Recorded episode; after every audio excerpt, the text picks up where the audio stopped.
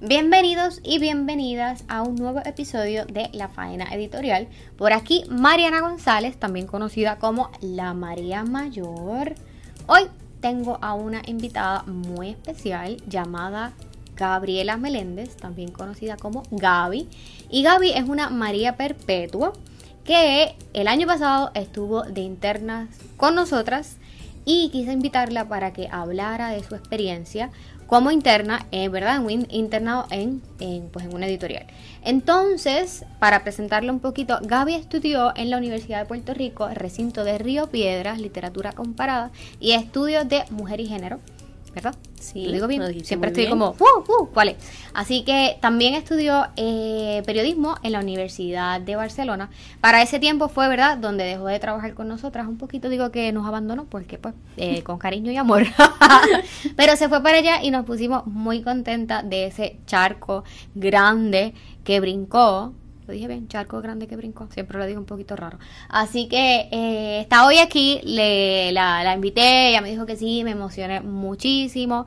Y venimos a hablar sobre, sobre editoriales, lo que es trabajar en la industria editorial. Eh, esto, ¿verdad? De, de, hablar sobre internados nace a raíz de que en la isla no tenemos muchísimas oportunidades de trabajar con editoriales. Cuando yo empecé eh, con las ganas de trabajar con libros, me preguntaba, ¿y dónde yo puedo hacer esto en la isla? Eh, ¿Qué empresa, verdad? Tengo como referencia y no encontraba muchas que digamos. Por eso es que me voy al extranjero también a estudiar esto. Y me acuerdo eh, hoy, curiosamente estaba buscando dónde fue que, que Gaby estudió y me puse a buscar los primeros correos con una melancolía. y me encontré el asunto que decía interesada en internado o algo así. Probablemente.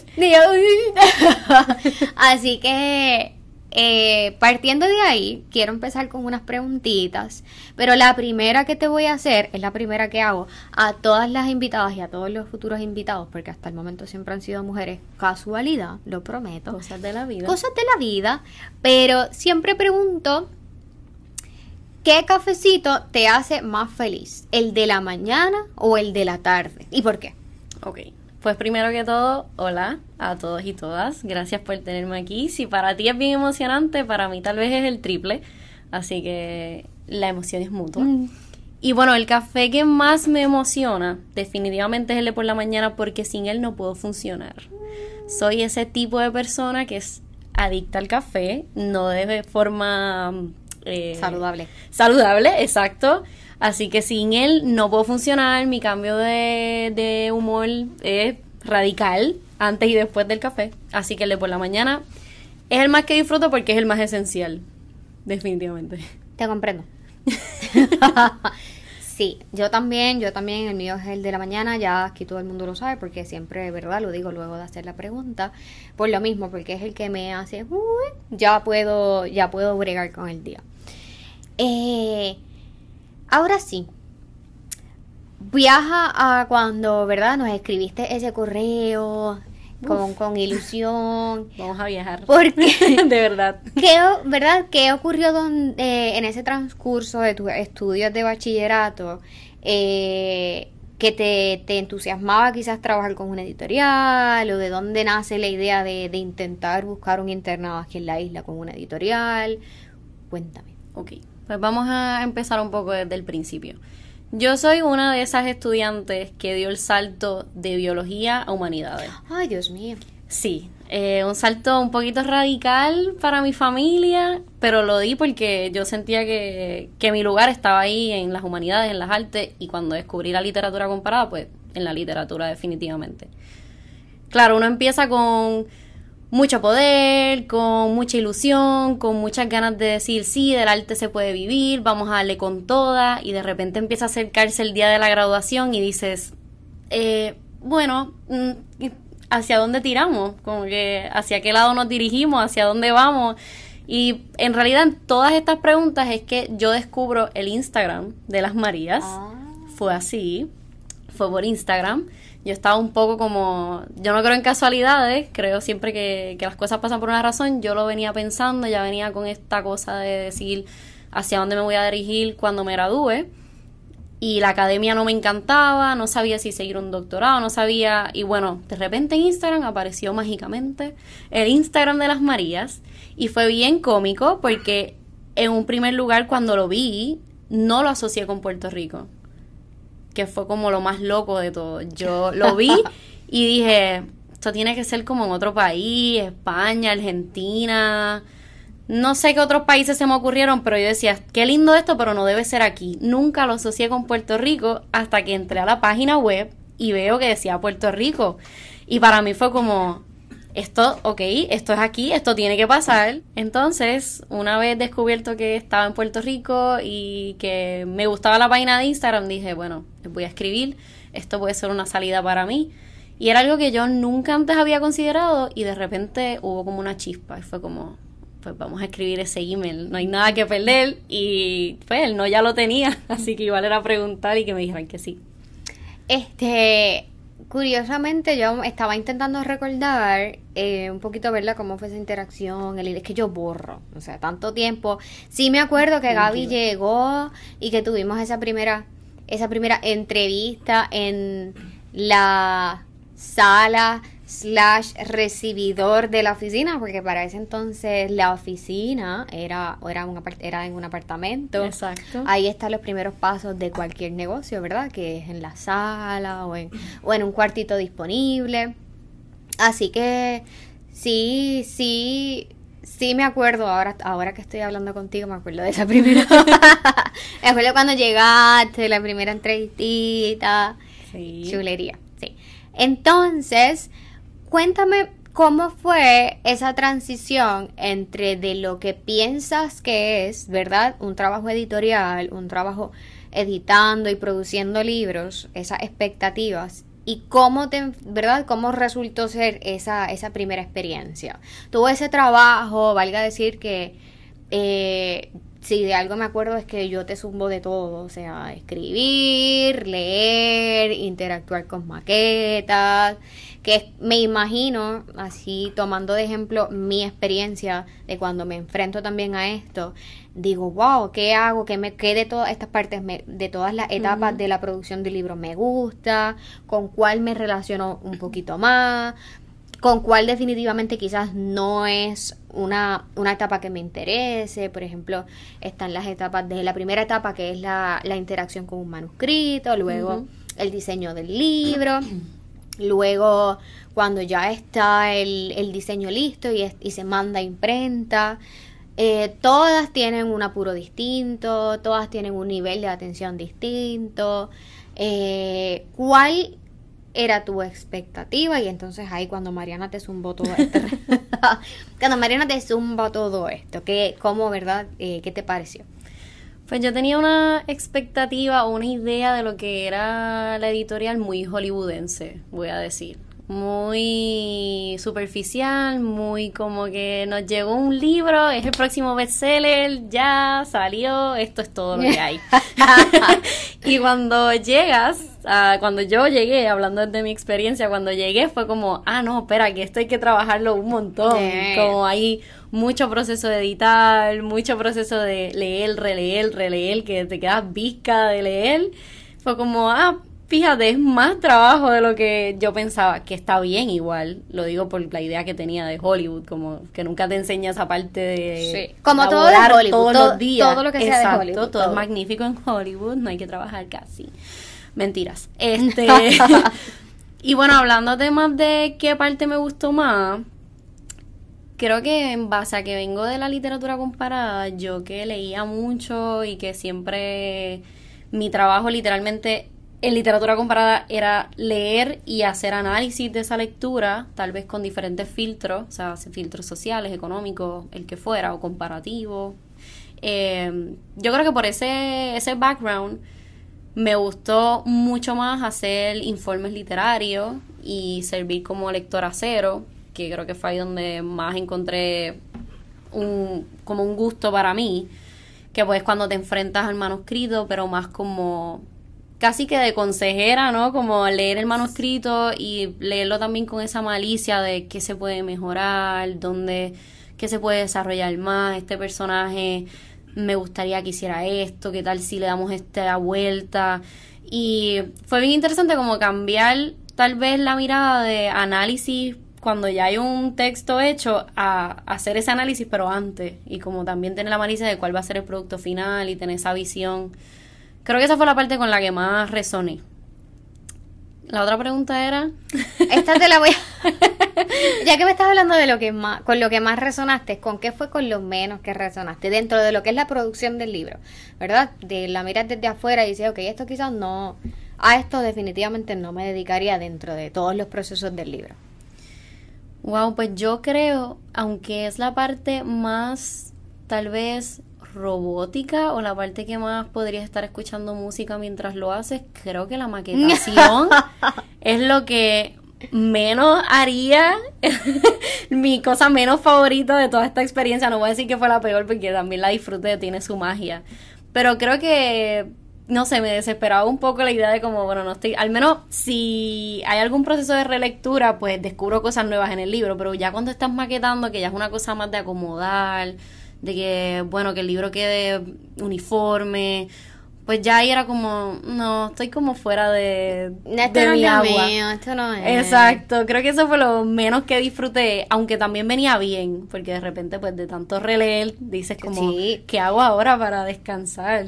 Y también eh, siempre, eh, y actualmente todavía lo hago, quien sea que pase por la experiencia de la editorial o de las Marías, siempre toca una maqueta. Sí. Yo me dije y me prometí que cualquier persona va a meter la mano en una maqueta porque es mágico ver también cómo un manuscrito pasa de manuscrito a libro y ese es el proceso al que al que se llega al diseño, o sea, cuando ya vemos el cómo va a quedar el producto.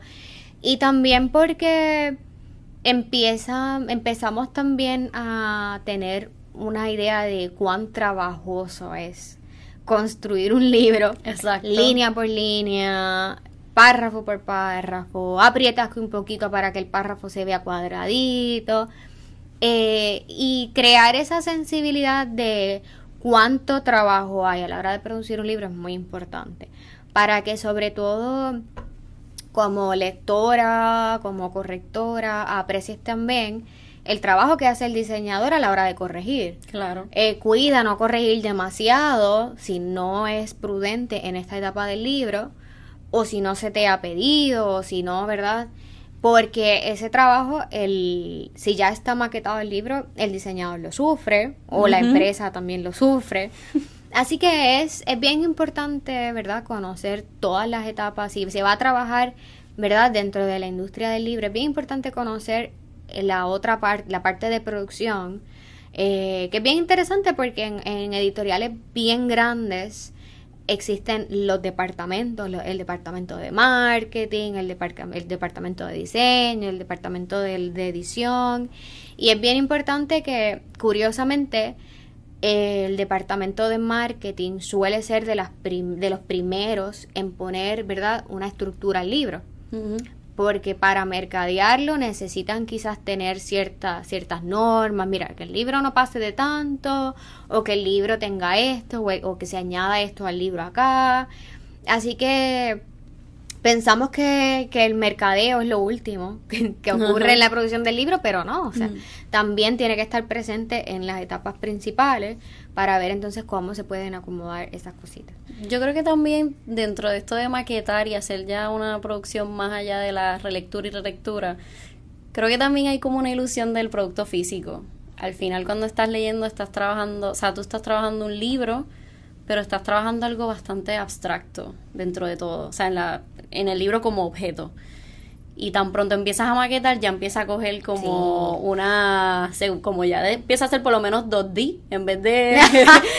se empieza a hacer 2D, y ya puedes como imaginártelo físicamente. Y bueno, si vienes de todo un proceso de relectura, ya tener un pasito más hacia que sea ese libro ya objeto fuera de tu cabeza es una ilusión. Claro, y cuando se hace una lectura del libro, cuando ya está maquetado, es distinto. Tú pudiste leer ese manuscrito 400 veces y lo lees en, en formato PDF, ya maquetado, y es una experiencia bien distinta.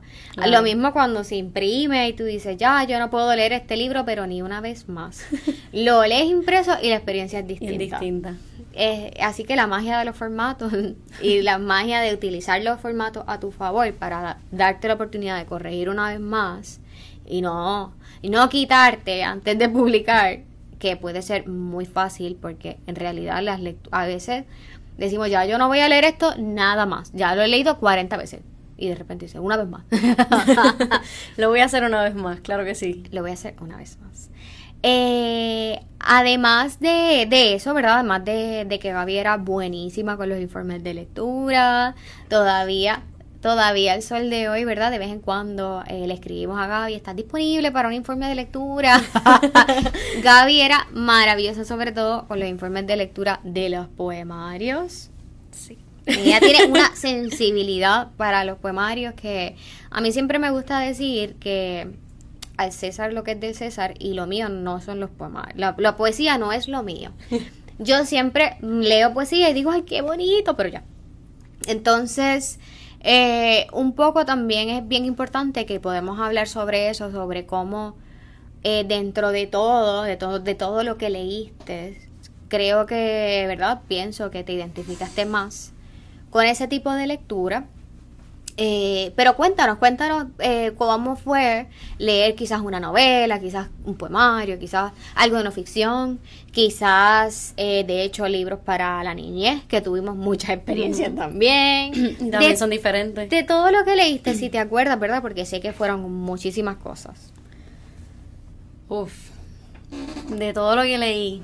Bueno, espera. La pregunta es con qué. Con que, exact- sí, con que quizás te identificaste más. Yo digo que fue la poesía porque se te daba muy bien, pero quizás tú también te identificaste con otro, te agarraste cariñito a otro tipo de lectura. Sí, pues yo. Definitivamente la poesía. Yo siempre he sido muy fanática de la poesía y creo que actualmente la poesía puertorriqueña que está saliendo ahora es mágica y es como el futuro de nuestra literatura. Así me gusta vislumbrarlo. Eh, así que la poesía y yo como que nos conectamos muchísimo. No tuve problema con ella, me encanta trabajarla. Tengo que admitir que también me gusta mucho la no ficción. Mm. Eh, creo que de ahí viene también que pues tengo una maestría en periodismo, ¿no? A lo mejor de ahí salió la idea de hacer una maestría en periodismo. No. ¿Quién sabe? Vamos a decir que sí, que te, te inspiraste aquí. Eso fue, nosotros le inspiramos y maestría en periodismo. Ya está. Pues a mí me gustan mucho las historias de no ficción porque creo que también hay más, es más retante en sentido de pedirle al autor tal vez correcciones porque está hablando de una historia propia. No es lo mismo tal vez decirle, desarrolla este personaje más, dame un poquito más de información sobre este otro personaje, a pedirle información sobre su historia. Así que ahí creo que, y claro, cómo la cuenta, eh, desde dónde, desde qué punto de vista, desde la víctima, desde el victimario, desde, o sea, hay muchísimas formas de contar una historia de no ficción y siempre está el elemento humano atravesándose ahí. Y yo creo que fue mágico. Muchas de las historias que leí eran historias reales, historias de superación, de, enfermedades, de vivir con ciertas eh, diversidades funcionales. Y era bien bonito ver cómo esta persona decide contar su historia y a la vez también tener la malicia editorial de decir, si la cuentas tal vez le das un- una vueltita aquí, va a quedar un poquito mejor, con todo el respeto que, que, que, que tengas para darle, porque al final sigue siendo su historia. Así que yo creo que ambos, y es cómico porque parecería que son como extremos opuestos, la poesía y la, Y la no ficción. y la no ficción, como Sí, son, son muy opuestos. parecen bien opuestos. Bueno, quizás ni tanto, porque mucha poesía, Cierto. ¿verdad? Es no ficción. Es no ficción en el sentido de que la poesía, ¿verdad? Es muy de la persona. Es muy de la persona. Pero quizás lo dices porque tienes ya, de, ¿verdad? La poesía es algo que te, que te gusta, que te encanta y que quizás te sientes que da pie a, a- puede ser que sea personal, Exacto. pero puede ser Puede que ser que no. Pero cuando ya de antemano te dice, esta es mi, esta es mi memoria, esta es mi autobiografía, tú dices, ah, bueno, voy aquí, vamos. Claro. Si yo perdí un poquito ya la sensibilidad quizás de tener mucho cuidado, porque yo meto mucho la cuchara. Yo, ay, no, eso, esto- como me lo estás contando bien, pero eh, eh, pero sí, entiendo. Entiendo el miedo de, al, al principio. Yo quizás al principio tenía mucho más, este, más, más cuidado, ¿verdad? A la hora de decir, ahora quizás como lo pienso más en términos de producción. Claro. Es un poco, ¿quieres que funcione? Así. Puede ser así, ¿verdad? Porque siempre está la oportunidad de dialogar. Este, si lo dejas así puede funcionar, pero estratégicamente quizás se caiga. Así que Igual Eh, tienes que hacer una negociación. sí, siempre. sí, De bueno, cuenta esto, cuenta esto, no, vamos a darle vuelta por aquí, vamos a ir por acá. Yo creo que igual siempre va a estar esa. Yo creo que incluso que eh, puede haber más resistencia. No sé si estás de acuerdo con que sea no ficción. Porque es como, no, pero es que me pasa. O sea, sí, mucho más que cuando es ficción, que es como, bueno, pues nada, me invento que el personaje era feo. Sí, fíjate, yo solamente tuve una experiencia bien curiosa don- en la que yo le propuse algo a, eh, a, verdad a la autora, vamos a decirle hasta ahí, a la autora, y ella no podía entender cómo yo le estaba proponiendo eso. Y yo me di cuenta que no le había gustado mucho la propuesta porque ella desapareció como por una semana. Y ella siempre me, siempre estábamos en constante comunicación. Eh, y de repente cuando ella se acostó a dormir con toda la información que yo le había dado, regresó a la semana y me encantó lo que pasó porque ella me dice, Mariana, yo no podía creer lo que tú me estabas proponiendo. Pero mira, me acosté a dormir y yo creo que me parece genial y lo voy a hacer. Es un reto porque yo nunca he escrito nada, nada sobre eso, pero lo voy a hacer. Vamos a ver cómo funciona. Y esa fue una de las mejores partes del libro. Una, genuinamente ella lo escribió bien rápido, ella le, le- le agarró el truco, le agarró el tono, porque muchos de estos autores tampoco se han enfrentado al reto de que alguien te diga escribe sobre esto, que quizás es una pregunta que se puede tener el lector sobre tu vida y no te lo habías planteado, pero no, puede, no por eso, ¿verdad? Puede ser eh, una, una, algo negativo. Así que muchos autores asumen ese reto de, de reformar lo que, lo que hacen, eh, lo que escribieron, ¿verdad? Sobre lo que, lo que fue su vida y le sale muy bien. Le, le- le aporta mucho a la obra esa, esa añadidura. Gaby, ¿y qué tú crees? ¿Qué opinas tú? Ya, ¿verdad? Desde lo que has vivido estos últimos años, ¿cuántos van? ¿Como tres? ¿Dos? Eh, ¿Cuánto vamos en pandemia? Es que esa es mi línea de Sí, marcar el tiempo ya van ahora. como siete años de la pandemia.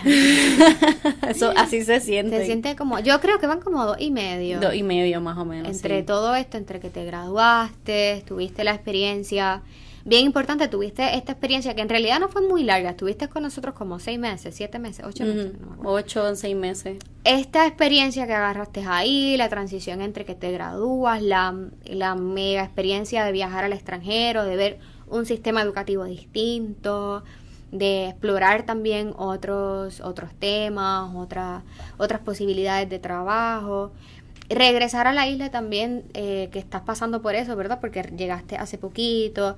Eh, ¿Cómo ves, y sobre todo, que que teniendo la comparativa también de, de, de España, de, de Barcelona, ¿cómo ves tú la industria del libro aquí en Puerto Rico?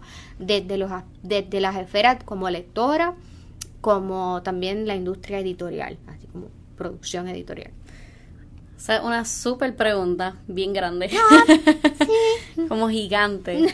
este, así que pues, vamos a empezar tal vez con la comparación entre España y acá. Eh, yo creo que la producción del libro aquí en Puerto Rico tal vez no es... ah, yo no creo que esté completamente perdida. No creo... Tal vez está pasando por un momento precario. Este, no se invierte lo suficiente en eso. Eh, y no la gente que lo quiere trabajar, sino otros tipos de inversiones. Eh, que en comparación tal vez con un país como España, pues que se fomenta tanto, que hay tanto trabajo, que hay tanto dinero también en esa industria, eh, pues la de aquí parecería muy pequeñita. sobre la industria del libro, igual, eso ya es más producción, pero sobre la industria del libro, aunque sea a pequeña escala, yo sí creo que aquí está, o sea, el libro se mueve, aquí hay libros para leer, salen libros nuevos, hay mucha gente, Y la gente lee. que escribe y hay Y mucha gente que la lee. gente lee. cada vez que la gente, alguien me dice como no, es que en Puerto Rico la gente lo lee, yo no, mentira, la gente lee. O sea, la gente lee, que tal vez no lean los bestsellers, que tal vez no, o sea, que tal vez el, tipo de lectura sea otro, no significa que no lean, igual leen. Eh, así que sí creo que, la industria del libro aquí se está moviendo. Mm, claro, volvemos a las inversiones, al dinero y pues las artes usualmente no son el punto de inversión de, la gente que tiene el dinero. Eh, así que pues se mueve como puede con lo que tiene. Pero lo que sí yo creo que Puerto Rico, y lo digo desde que me gradué de literatura comparada, así que estudié y compartí con mucha gente que leía mucho, que eran bien bookworms, como decimos, como gusanos de libro en español. Eh, y la gente que me rodea y lo que he visto, ahora también desde el periodismo, lo que sí Puerto Rico no tiene nada que envidiarle a nadie es que aquí hay muchas historias. Y mucha gente quiere contarlas. Hay mucha gente queriendo contar sus historias. Tal vez no tienen los recursos, tal vez no tienen los medios, eh, pero aquí hay muchas historias y, eso es algo que, yo me he dado cuenta, eh, o sea, me di cuenta y creo que por eso me lanzo a, estudiar periodismo, porque dije, bueno, tal vez yo que tengo los recursos, estudio esto, vuelvo y canalizo esas historias también y hago que esas voces se escuchen. Así que yo creo que aunque tal vez la industria del libro esté trabajando con los pocos recursos que tiene, sí creo que hay muchas ganas y sí le veo futuro porque al final esas historias siempre están ahí como las tienes como en las entrañas y siempre es como, ay, un día me siento a escribirla, como que, y, al final te sigue molestando tanto que al final te sientas a escribirla, salga como salga y se lo envías a una editorial y a ver qué pasa. Así que yo creo que sobre todas las cosas, aunque soy bien romántico, aquí hay muchas ganas y mucha gente que tiene muchas historias que contar. Y muchas historias para contar. Yo pienso que Puerto Rico... o sea, Aquí todos tenemos un cuento que contar. Exacto, hay cuentos de todo, de todo, desde tu nacido. O sea, yo puedo contar tantas memorias que son cuentos que yo diría, contra esto es un cuento que a lo mejor se lo cuento a alguien que sea de España y dice... Hombre, escribe esto. esto. Esto a mí nunca me ha pasado, aunque tal vez yo te la cuente a ti y piense, esto es lo más común que hay. O sea, a mí me pasó, a mi tía también. No, pero aquí hay muchísimos cuentos, muchas historias. Yo creo que hacen falta los recursos, claro, eh, que es lamentable, pero igual la gente está allá afuera haciendo cosas maravillosas, aunque sea a pequeña escala. Sí, estoy muy de acuerdo contigo. Pienso también que aquí en Puerto Rico la gente definitivamente lee, la gente tiene muchas ganas de escribir, eh, y que también gran parte de, del problema, así como en muchos otros países, es el, sistema, que tampoco nos echa mucho la mano, porque no, ¿verdad? Este, no es que haya muchos fondos para las artes para las artes creativas este y también algo por ejemplo es que aquí los libros es bien difícil contabilizar la cantidad de libros que se publican al año eh, en España sí que es obligatorio tú hacer un depósito legal y aquí no es obligatorio. Aquí no existe tal cosa como un depósito legal donde antes de tú poder publicar un libro necesitas hacer este depósito, este registro y es una forma de tu poder como país contabilizar cuántos libros se están publicando al año porque un ISBN no es suficiente. Claro. Eh, Así que definitivamente la industria del libro tiene mucho, mucho que, mucho que observar, mucho que mejorar. Eh, yo tengo en, en, agenda invitar a alguien quizás de, la, de los tiempos de antes, porque no he tenido la oportunidad de hablar mucho sobre cómo era antes, porque antes había muchos festivales, antes había muchas ferias. Eh, se dice que antes también se leía mucho más, porque me, puedo imaginar que es así, porque la llegada de la tecnología ha sido ha interrumpido mucho, ¿verdad? El tiempo que se le asigna a la lectura. Pero también es interesante, como, como tú dices, que quizás no es que no leemos, es que estamos leyendo quizás también en otros formatos o que quizás estamos leyendo otros contenidos. Así que, ¿qué exactamente no estamos leyendo? Libros impresos, libros, este eh, como tú dices, bestsellers, pero también eh, se, lee otro, quizás otro tipo de contenido que quizás se traduce eventualmente en un libro. Eh, hay mucho, muchísimo que hacer en la industria del libro y es, es maravilloso que también hayas tenido como una experiencia eh, extranjera, porque es muy importante más que nada eh, esa comparativa, no para, ¿verdad?, envidiarle nada a nadie, porque no es, esa no es la intención, sino para saber en qué áreas podríamos tal vez mejorar, agarrar algunas ideas. Yo también pienso que que Puerto Rico no sea un lugar caminante apto para la camina, para uno caminar hace imposibilita mucho crear los espacios de lectura. Aquí Interesante. sí, porque, por ejemplo, cuando tú estás en España, estás todo el tiempo caminando y de repente ibas a ir a la universidad, pero pasaste por la librería y mira, había una lectura y te, y te sentaste y escuchaste algo. Pero aquí todo el tiempo estabas montado en el carro. Tú tienes que ir a, una, a un bookshop. Sí. Y, si, si tienes suerte, vas straight, vas directito y no, no, no, no ocurrió nada de entre medio, ¿verdad? Si tienes que ir a la, a la panadería, no es que ocurre nada entre medio, tienes que te montas en el carro, llegas al lugar y se acabó. Eh, también las librerías eh, que están, por ejemplo, eh, aquí en Santurce está, está eh, Bookmark, aquí al ladito. Nosotras vamos, caminamos y almorzamos ahí al lado y paramos en la librería. Eh, porque pues, faltan cinco minutos para la una, vamos, a aprovechar el libro. Vamos a aprovechar este ratito y, a, eh, y asimismo los que están atrás en el hospital Pavía dicen, ok, aquí a lo que me atiendan, que seguramente faltan dos horas, voy a ir a la librería, me tomo un, un, un cafecito, que en este espacio, ¿verdad? Donde estamos ubicados ahora mismo, que es un área caminable, que tú puedes caminar mm. para hacer tus diligencias, es quizás una réplica de lo que en otros países se puede tener en espacios más amplios. Eh, imagínate poder transitar de aquí al oeste en un, en un tren, en un bus, y poder aprovechar todo lo que agarras en el camino. Y me voy a bajar en esta paradita porque está la librería, yo no sé qué, yo no sé cuánto. Y el, es bien interesante, y quizás hagas una investigación sobre esto, buscar cómo, ¿verdad?, el medio de transporte y, tiene esa influencia sobre lo que es eh, la experiencia lectora, la cultura del libro. Eh, porque yo por lo menos algo que siempre, no solamente en Barcelona, también cuando viví en otros lugares donde también podía caminar, era muy similar. Yo me, y, eh, para ir al trabajo tengo que agarrar el tren, pues paro aquí, leo un ratito, que eso también me permite. Yo no sé si tú leíste muchos libros en ese tren, pero yo me leí los libros.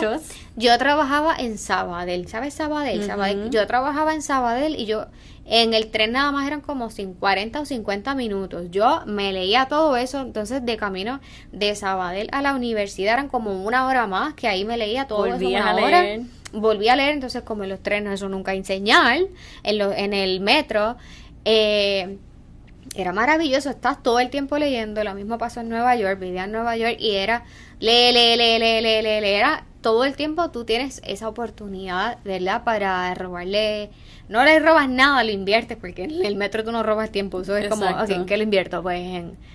Y de ahí que pienso que aquí en Puerto Rico tú te montas en el carro a guiar y se acabó. O sea, tú no tienes break. No hay espacio para más nada, ni para casualidades, ni para. No, ni para que te encuentres el amor de tu vida ahí en ese caminito, ni nada.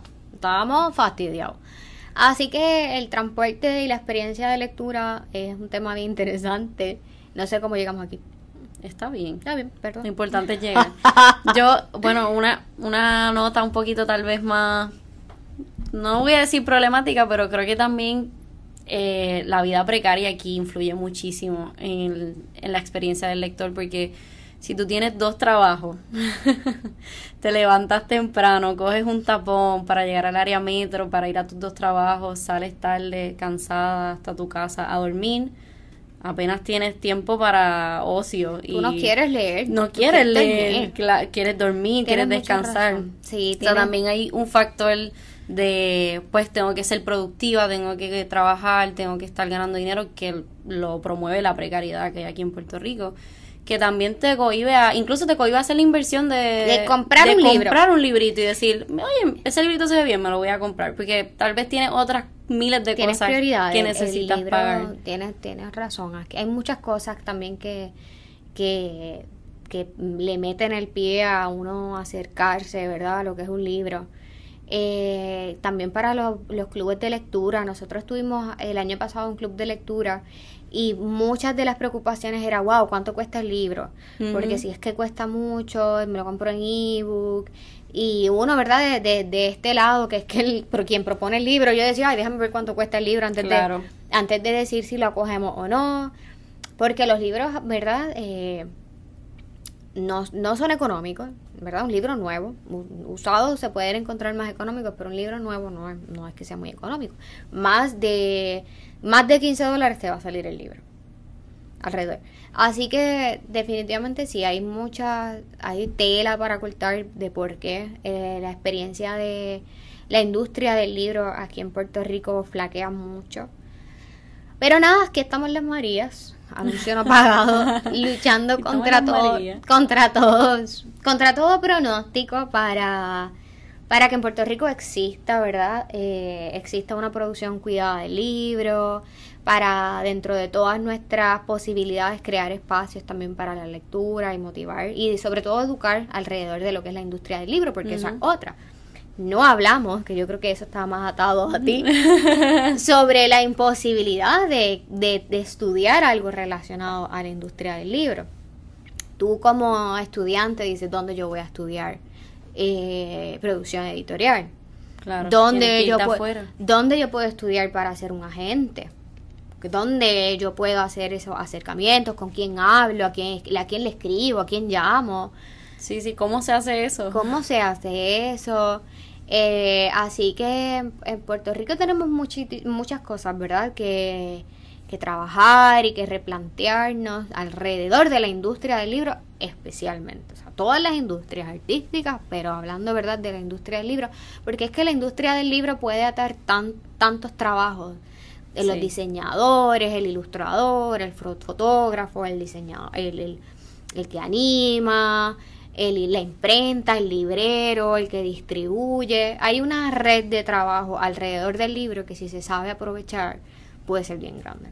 Claro, y hay mucha gente que se gradúa, bueno, no sé en tu clase, pero en mi clase mucha gente se gradúa de literatura comparada, estudios hispanos. Con la misma pregunta, ¿con qué me como esto? Exacto, entonces como, bueno, esto me encanta, pero ¿qué hago? ¿Qué, hago? ¿A quién llamo? ¿Cómo le digo? Eh, exacto, ¿qué, ahora qué? ¿Cómo hago dinero de esto? Sí, porque ya no, eh, dijiste algo ahorita con lo que me, relacioné mucho. Yo estudié hispánico y yo decía, pero es que yo no quiero ser maestra, yo no quiero ser profesora. Yo, ¿qué, ¿qué hago? Y siempre me preguntaban, ¿pero con qué tú te comes eso de estudios hispánicos? Y yo decía, mira, yo lo que quiero es escribir y leer. Yo no voy a ser maestra, yo no voy a ser profesora. Hasta que poco a poco, ¿verdad? Fui explorando la idea del libro bueno, la, idea del libro la tuve desde hace desde mucho tiempo, pero desde la desde el lado de escribir, de ser escritora. Claro. Que es, ahí Yo creo que hay mucha gente empieza. Sí, ahí es donde nos bautizamos y estamos como que me, quedo, me, me quedo en la religión, o me, ¿cómo, cómo, cómo esto? ¿Cómo le hago? Así que eh, sí, eh, hay, hace falta más espacios para ofrecerle a los estudiantes que que están en la universidad, y abro la aclaración porque ahora no quieren ir a la universidad, que me parece genial, go straight forward y estudien algo, algo productivo, porque invertir seis años en la universidad también está bien fuerte.